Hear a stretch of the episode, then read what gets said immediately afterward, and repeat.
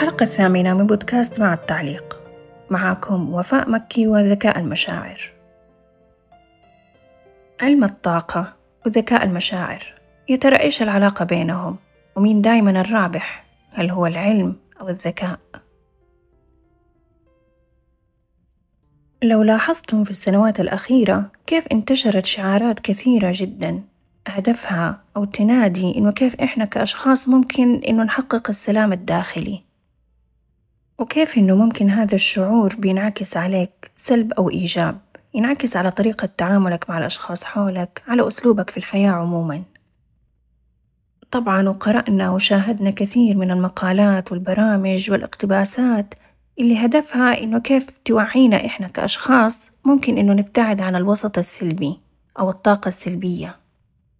اللي ممكن تسبب لك إحباط أو على الأقل بتجعلك منزعج أغلب يومك. علم الطاقة هذا علم بسيط جدا. طبعا أقصد بكلمة بسيط إنه واسع له أفرع ومجالات كثيرة. الطاقة الكونية الروحية طاقة الجسد والعقل. في النهاية جميع المجالات هذه اتفقت على إنها قوة غير مرئية وليس لها شكل ولا تخلق من عدم. هذا هو تعريف الطاقة. بل ممكن إنها تتغير تزيد أو تنقص حسب المحفزات. بمعنى آخر بدون تعقيد وبمعنى أبسط إحنا كأفراد مؤمنين تقريبا بنوعين فقط من الطاقة أو هي المتداولة عندنا كمجتمعات.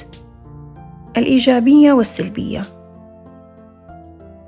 طبعا وجودك في وسط سعيد يجعلك شخص منتج أكثر مبدع لك شخصيتك وانتمائك.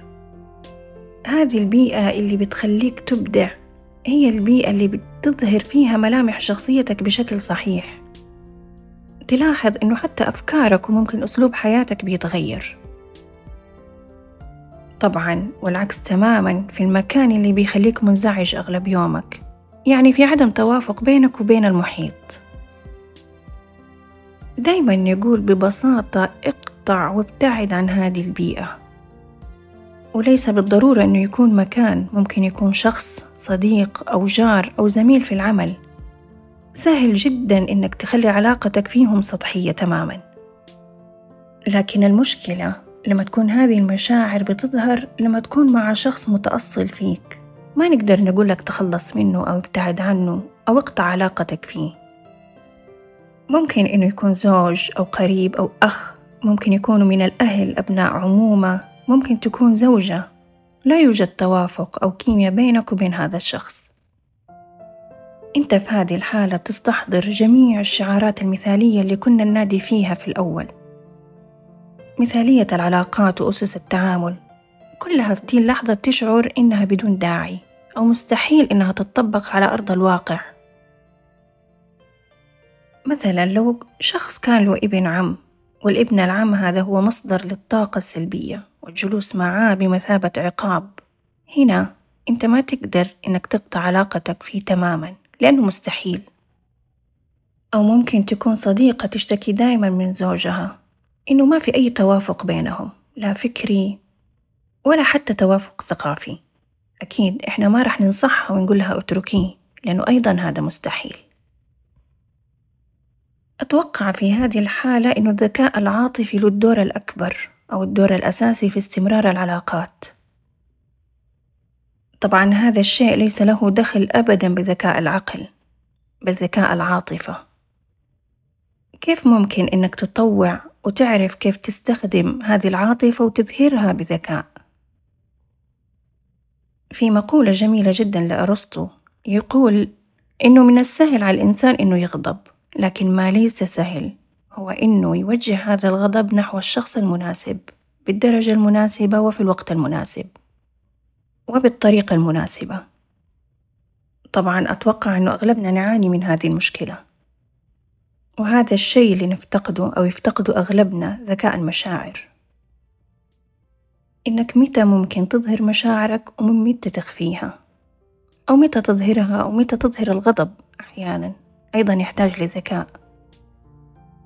مثلا القاتل لم يقتل هو بكامل هدوء أو في مزاج رائع أو كان يشرب فنجان من الشاي. ببساطة لو صبر القاتل على المقتول لمات لوحده. وأكيد كلنا نعرف الفنان العالمي أو الرسام المعروف اللي قطع إذنه وقدمها هدية لحبيبته. أتوقع أنه ما كان يتمتع بأقل مستوى من مستويات الذكاء العاطفي. بينما هو لو قدم لها وردة أو عزمها على وجبة عشاء أتوقع أنها حتعجب فيه أكثر. وعلاقتهم كانت حتستمر.